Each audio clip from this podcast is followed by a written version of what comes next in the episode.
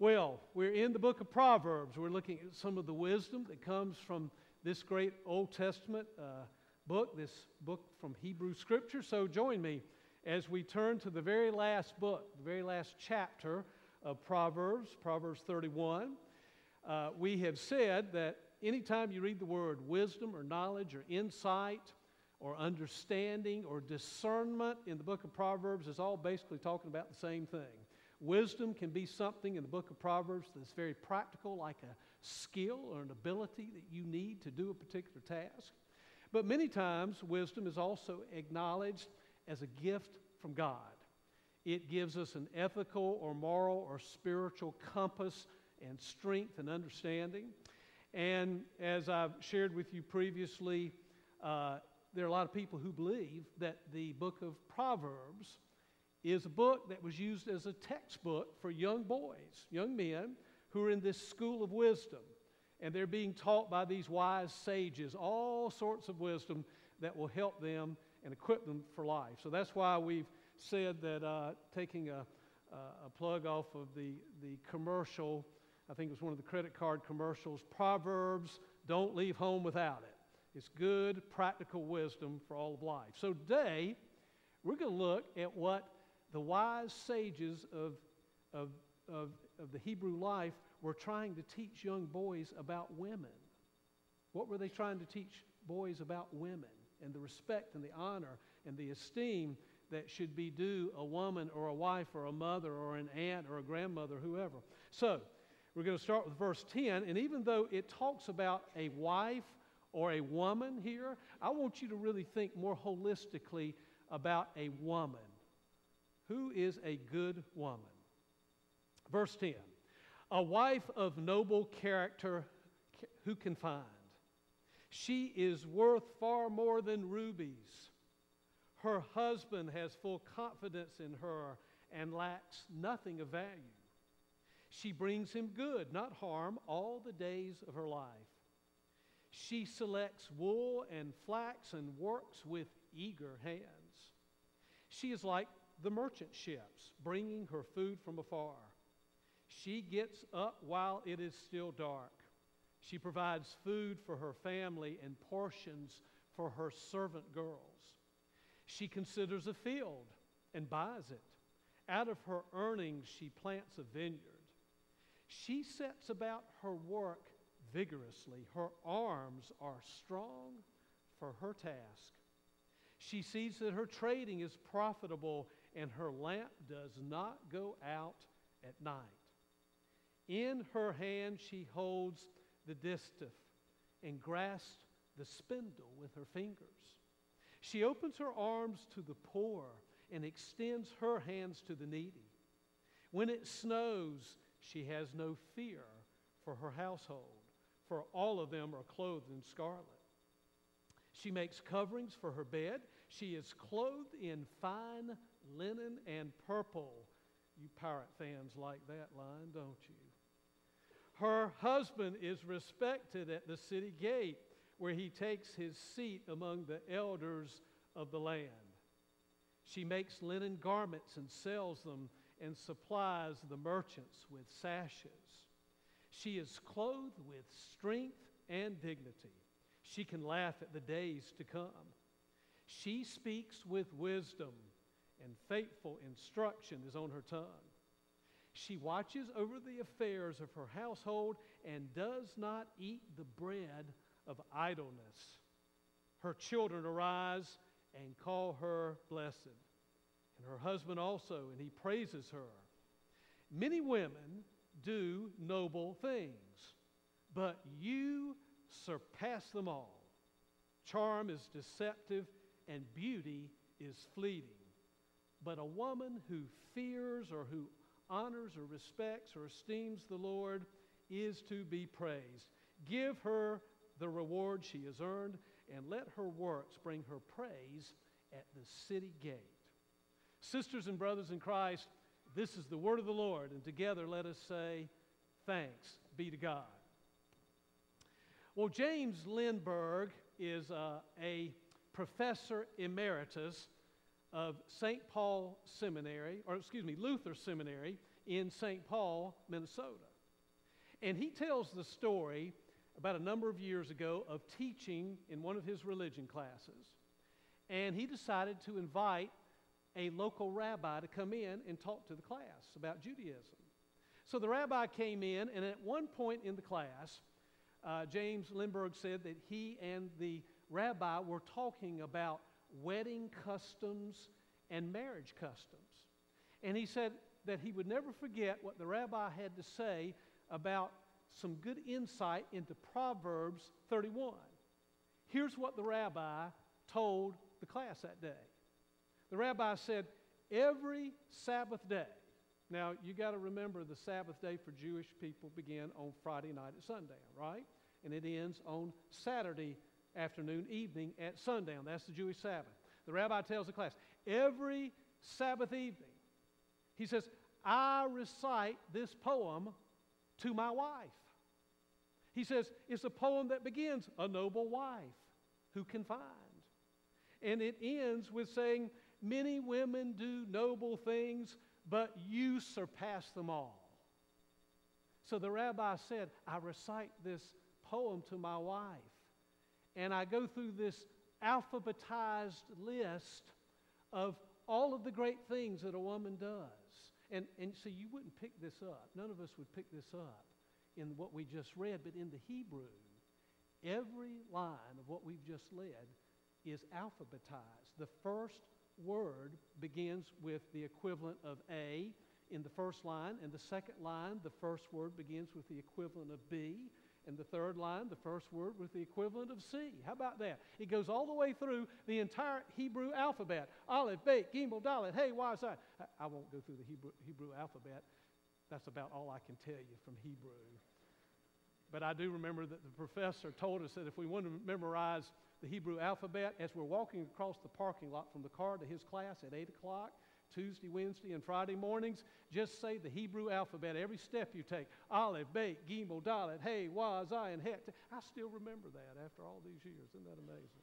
So, the rabbi says, you go through this alphabetized list of what a great woman is like, and then you end it with a you statement.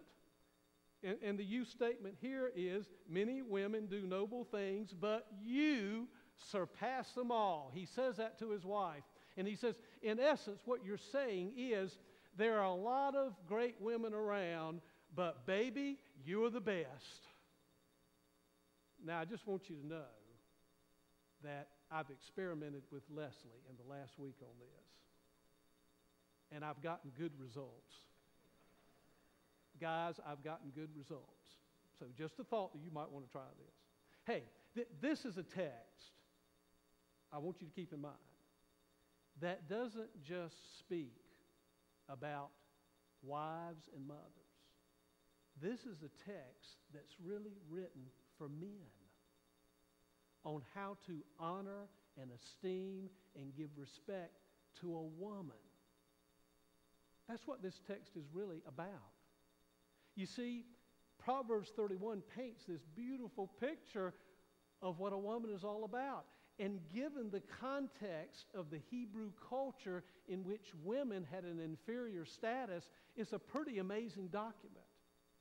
You got to keep in mind that in the Hebrew mindset, a woman is a piece of property of her father.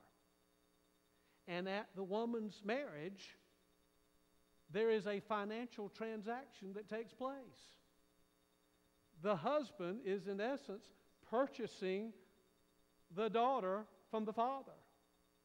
And not only is there a financial transaction taking place, but there is a transaction that's taking place of authority. Now, the father doesn't have authority over the daughter, the husband, right? The husband now has authority over his new wife. So, in the marriage, the husband has all of the rights, and the wife has very few rights, if any. The husband can divorce the wife at will. The wife can't divorce the husband at all. She can be in a terribly abusive, verbally, sexually, physically type situation, and she can't divorce her husband. So, so women had it tough in these, in these days.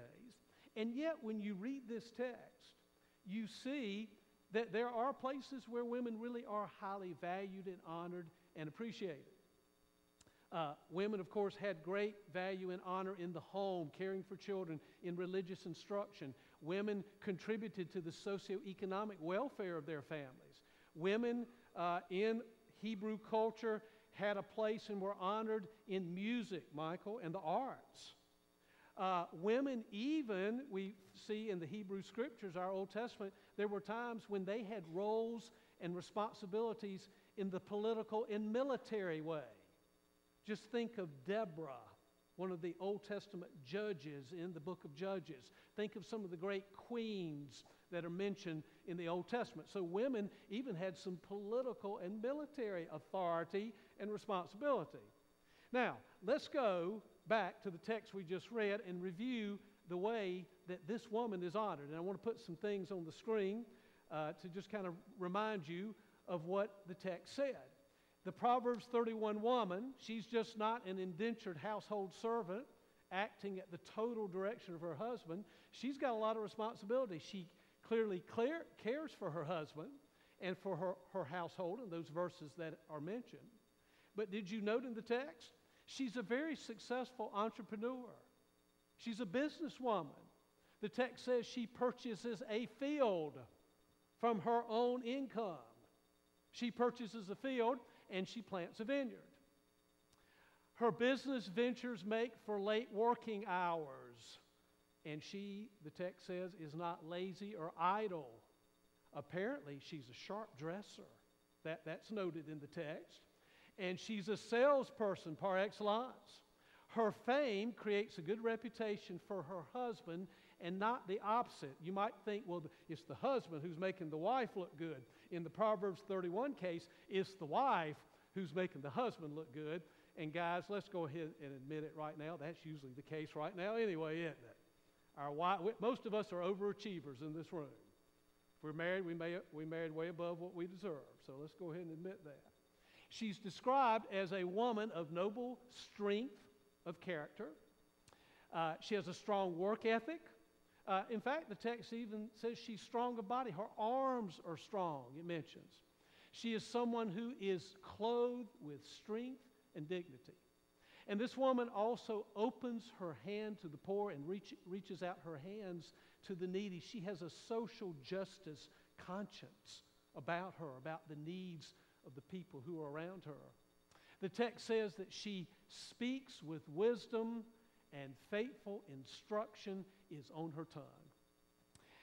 And finally, she has as much inner beauty as she has outer beauty. The text says charm is deceptive and beauty is fleeting, but a woman who fears or honors or esteems, respects the Lord uh, is to be praised. Give her the reward she has earned, and let her works bring her praise at the city gate. So, the Proverbs 31 woman receives the highest of respect and praise from all persons involved. Thanks for putting that on the screen. Now, this text was written, this instruction book that's used in this school of wisdom for boys, this was written several, several thousand years ago. And we might think, well, surely things have changed back then, and they have to some degree for, for women. But, but you and I both know that in some quarters, in some places, women are not given the respect or the esteem or the gratitude or the honor that they should be. We found out in the last several years by way of the Me Too movement the abuse and the assaults and the rapes and the mistreatment of women in all phases of our American cultural life. We've seen it happen in the business world. We've seen it happen in the educational world. We've seen it take place in government and politics. We've seen it hap- happening in the athletic and sports world. And we've seen it happen in the entertainment world. You've got people that running through your mind right now that you know are victims of those circumstances, and you may well be thinking of individuals that have been in the news who have been abusers of women. in those particular areas. And sadly, from my perspective, we've seen it happen in the church world, in our communities of faith. For a long time, we thought it was only relegated to the Roman Catholic Church. And I don't know how much you read and keep up with the news, but let me tell you what, folks. Sadly, sadly, it's alive and well in the Baptist world, too. There are dozens and dozens and dozens of Baptist clergy who apparently have abused women and boys, and it was covered up, and they were sent to other churches where that abuse continued and was recycled. It's a sad thing. Shouldn't have happened. Now, you know, in the Western world in which we live, Western culture, we all have an individual mindset. The mindset is hey, maybe you did something, but I didn't do it, so I'm not responsible. It's not me that's at fault. And, you know, we're all focused on my rights and my, my needs and my wants and my privileges. See, we, see the Western culture is a very individualistic. It doesn't matter that somebody else in my family did something or in my ethnic or racial uh, profile has done something. I didn't do it, so it's not me. I remember years ago in this church, years ago, being in a meeting of, of some folks, and the conversation was on racial reconciliation. And I'll never forget one person said, why, why do I need to be reconciled? I haven't done anything to them. I haven't done anything to them. Well, yeah, you probably haven't done anything to them, but your granddaddy or your great granddaddy might have owned a slave. Or your, your brother or your uncle showed deep prejudice in a variety of, yeah, maybe you haven't. See, see, that's the individual perspective of the Western culture. But the Hebrew culture is completely different. The Hebrew culture looks at things from a community perspective.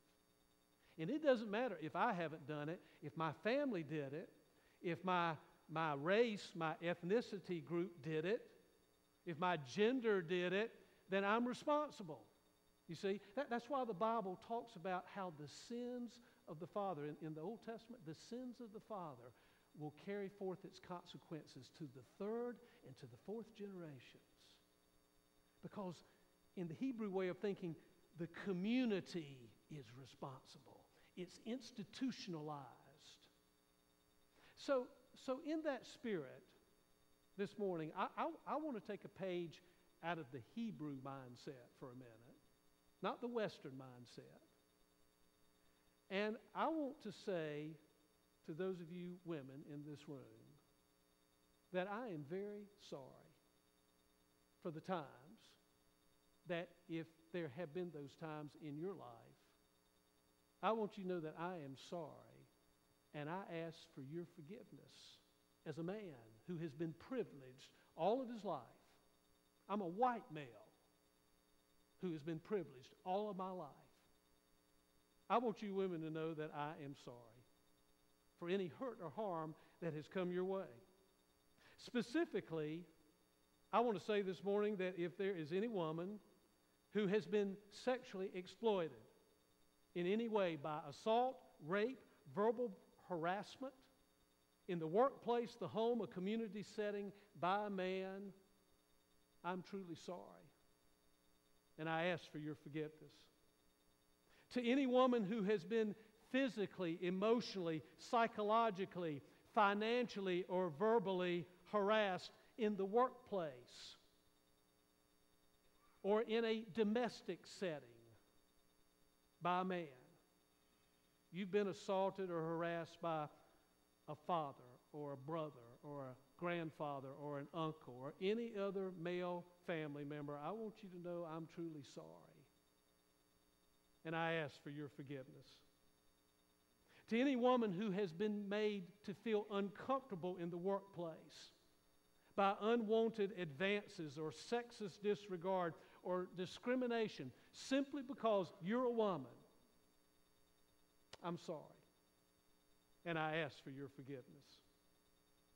To any woman who has been paid 79 cents on the dollar for a comparable job that a man might have, I want you to know that I'm sorry. And I ask for your forgiveness. To any woman who's been exploited sexually, emotionally, verbally, or financially by human trafficking caused by men, which has enslaved them in such a way that they've had to offer up their bodies to earn a living. And all of that's been laced with fear and has often been all given on false hopes and promises of a better life. Hey, come to this country and we'll offer you a better life. I want you to know that I'm truly sorry.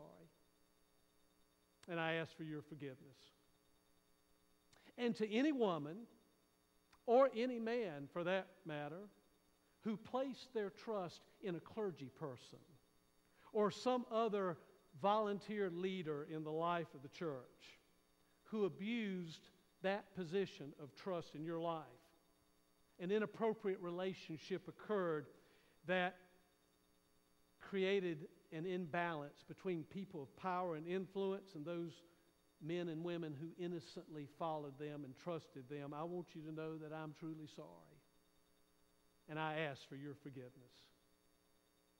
You know, I have a wonderful mother who is 94 years old as of August. I have a beautiful and faithful wife. I won't tell you how old she is. She's young. I have a lovely and gifted daughter and daughter in law. I have a creative and loving granddaughter. I have numerous sisters in laws and, and aunts and cousins and nieces. And I bet you do too for whom I would never stand for any of the mistreatment that I've just described. So, why in the world would we sit back and dismiss or excuse such mistreatment given to any woman, known or unknown to us, without clearly saying that God does not welcome nor approve nor like the way that men at times have treated women? We should feel ashamed that some of these things have happened on our watch, men. And we should truly, humbly repent and ask God to help us parent these young boys and these young men in our world to have the same love, the same respect, the same honor that is given to this Proverbs 31 woman in this text we've read this morning. So, I want to say to all of our Oakmont women this morning many women do noble things, ladies, but you surpass them all. I want you to know that you're the best, Oakmonters, you ladies especially. I want you to know that I love you, that I honor you, that I respect you, that I appreciate what you do in your work setting, in your home life, in our community. And I deeply appreciate what you do in the life of our church to teach, to lead in worship, to serve in many different ways. And as the rabbi said, whom I referenced at the beginning of my sermon, I look at all of you in the eye this morning and I say, there are a lot of great women around, Oakmonters, but baby, babies, you're the best. I'm grateful for you. And may God bless you in what you do to make our world so much better.